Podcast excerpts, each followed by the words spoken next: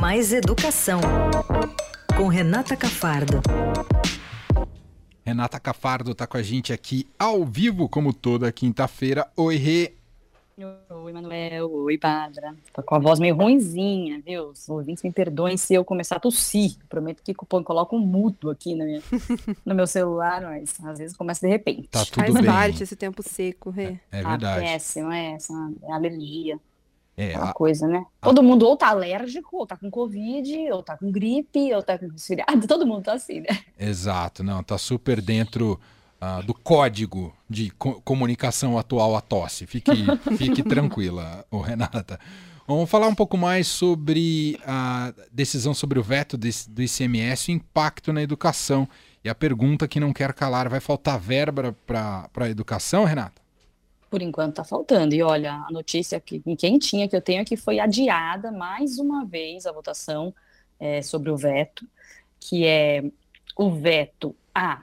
a que, que melhor explicar do começo, né? Existe uma, uma lei complementar que foi votada em junho que diminuiu a, a alíquota, a alíquota do ICMS, né, que é o Imposto sobre Circulação de Mercadorias e Serviços, nos combustíveis, né, especialmente na gasolina, por causa do aumento da gasolina, era, era de muito interesse do presidente Bolsonaro essa diminuição, e na energia elétrica. Reduziu de 34% em média para 17%. E quem cobra o ICMS são os estados, é um imposto estadual.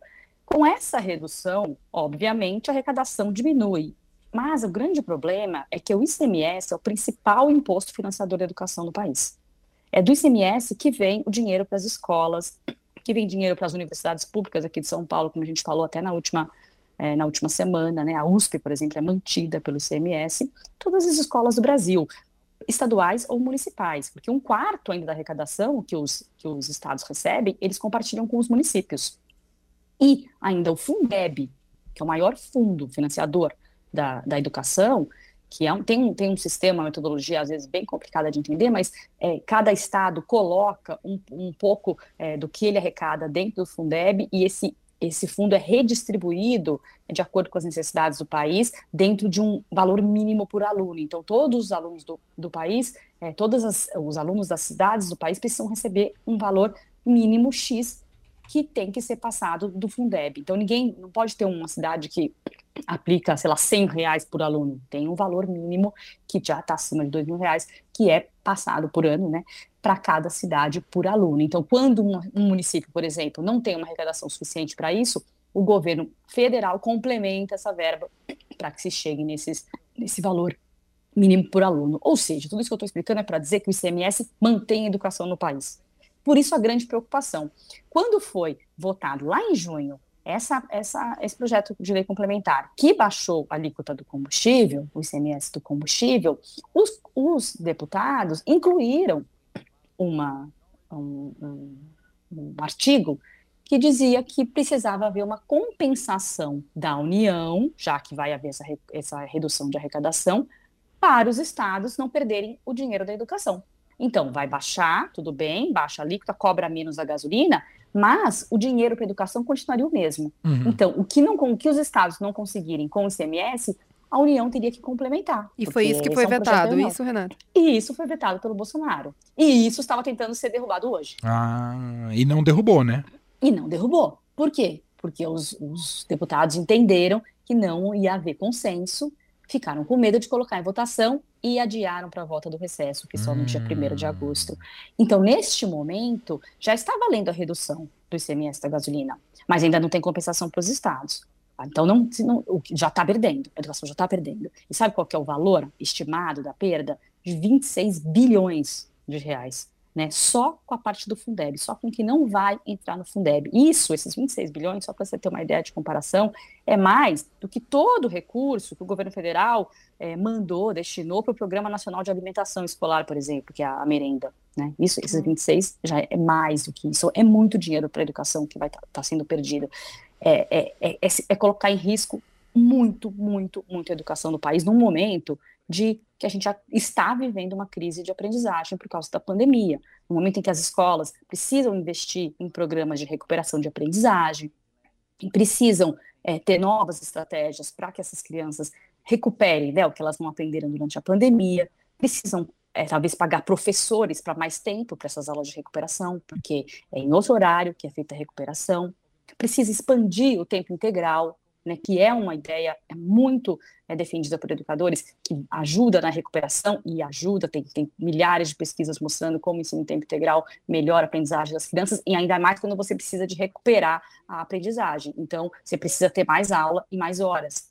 Então, os estados não vão conseguir investir e ainda compromete é, outras coisas que já estavam acordadas, né? Por exemplo, é, tem um aumento do piso salarial do professor no país, que foi ampliado em 33% de 2021 para 2022, os, os estados precisam dar esse aumento do piso. E eles precisam de dinheiro para isso. Então, vai ter dificuldade até de honrar esse tipo de pagamentos com professores, com profissionais, que está planejado para 2022, para esse ano ainda.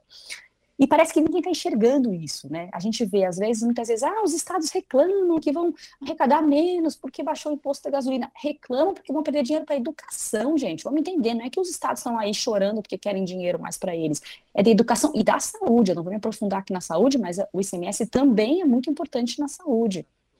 E, e, e não está se olhando para isso. Não houve consenso hoje para derrubar esse veto. Bolsonaro vetou sem vergonha alguma né? Porque houve uma, uma super discussão no Congresso, foi uma vitória no Congresso quando se cons conseguiu incluir nessa lei do ICMS a compensação, né? A volta do dinheiro para a educação foi comemorado pela, pela bancada da educação, Bolsonaro vetou. E agora, quando tinha a última expectativa antes do recesso para tentar recuperar esse dinheiro de volta, não conseguiu, não houve consenso e por isso não foi colocado em votação. É, é triste ver isso acontecendo com a educação num momento desse, é, que a gente vive pós, né, ou durante ainda a pandemia, em que a gente sabe em que a educação brasileira já não vinha, né, assim, não estava no topo do mundo, como a gente sabe, ainda piorou muito, né, com, com a pandemia, e a gente vê nesse momento perdendo pelo menos 26 bilhões é, de reais é. É, no, nesse, já nesse ano, né, é muita coisa. continuar ano que vem. É, e não tem mesmo vergonha para só aprovar aquilo que é eleitoreiro. Então,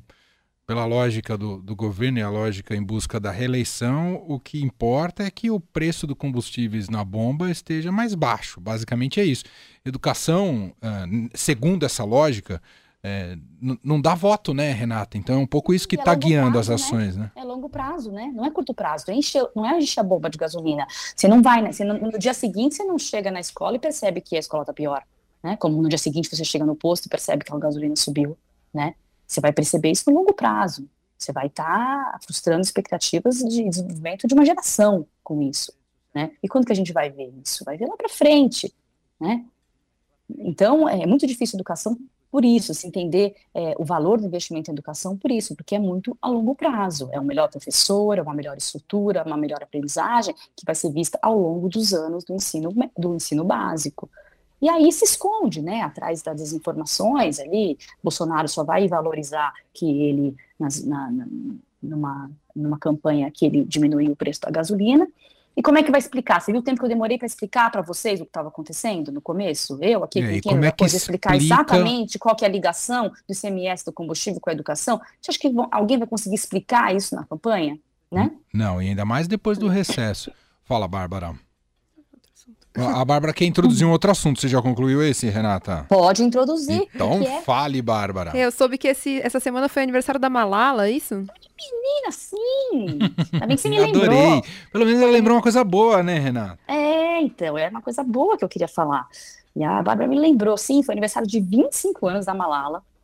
E a Malala tem um fundo, Malala, né, que atua no Brasil, no Afeganistão, Bangladesh, Etiópia, Índia, Líbano, Nigéria, Paquistão, Tanzânia e Turquia com vários programas, né, com rede de ativistas, de meninas ativistas pela educação, que é muito legal. E aí ela, ela divulgou, né, foi dia 12 o aniversário dela, ela divulgou 25 ações pelo direito à educação das meninas, né? Ela, ela mandou, um, mandou uma cartinha para todos esses países que fazem parte da rede, dizendo que ela estava, nem acreditava que estava completando 25 anos, parecia que agora que ela estava no ensino, tinha acabado de sair do ensino médio, né? Ela se formou outro dia na universidade, né? Em Cambridge, né? Se, se eu não me engano, é, em Londres, é. E ela, eu não vou ler as 25 aqui, mas tem algumas muito legais, que acho que é uma mensagem bonita que eu achei da gente trazer hoje, por essa semana tão difícil, né? Mais uma semana difícil que as mulheres estão enfrentando, né, no país, com esse caso desse anestesista é, doente, né, que fez o que fez com a, com a, com a mulher que estava é, tendo um filho, né, na hora do parto. e outras que a gente já vem presenciando nas últimas semanas, né? Tristíssimo, como toda a polêmica envolvendo a atriz Clara Castanho, é, a, a, o estupro e a dificuldade que a juíza impôs a uma menina de 11 anos de, de abortar. É, não consigo nem me lembrar, mas ao longo das, dessa semana a gente só vem é, tendo é, dificuldade, né, Bárbara? A gente aqui, mulher, está enfrentando semanas difíceis, então eu achei que isso seria uma mensagem bonita para a gente finalizar aqui então, eu vou ler algumas né, das mensagens aqui por alto que a Malala colocou entre seus 20, suas 25 é, mensagens pra, do direito à educação. Então, que ela pede para que as pessoas defendam meninas fora da escola no Afeganistão, que voltou a ser uma realidade com o Talibã lá, que contratem jovens mulheres, que comecem clubes de livro e leiam histórias centradas nas experiências das meninas, que celebrem sempre as conquistas de meninas e mulheres, que siga ativistas feministas, feministas nas redes sociais, que conte às crianças histórias de mulheres poderosas ao longo da história, que participe de palestras, assista vídeos de fontes confiáveis sobre a história da discriminação, da desigualdade de gênero e econômica, e o colonialismo em seu país e no nosso mundo. E compartilhe sua própria história com a educação, que a escola fez por você, você como mulher. Compre de marcas e empresas que trabalham para acelerar o progresso das meninas e das mulheres. E fale com as garotas, não só sobre elas, converse com elas, porque elas têm muito a dizer. É isso. Sensacional, belíssimo recado deixado aqui por Renata Cafardo. Tá com a gente toda quinta-feira ao vivo no fim de tarde. Quinta-feira que vem você ainda tá aqui ou já são suas férias, Renata? Ah, já vou estar de férias, ah, duas semanas que eu não vou estar. Se pode, né? Boas férias então, Rê, até mais. Então, Obrigada, tá é bem então... curtinha, mas pega, pega duas quinta-feiras. Né? É uma semana e meia, mas acaba pegando duas quintas-feiras. Então tá bom, a gente se fala depois das férias. Um beijo. E na Rê. volta a gente é. tem uma surpresa, né? Que nós vamos contar para os ouvintes que eu estou preparando aqui, um super tem. especial. Tô sabendo, tô sabendo. Vamos deixar no ar. O suspense. Um beijo, Renata. Até a volta. Beijo, Boas férias. Gente. Obrigada. Fim de tarde. Eldorado.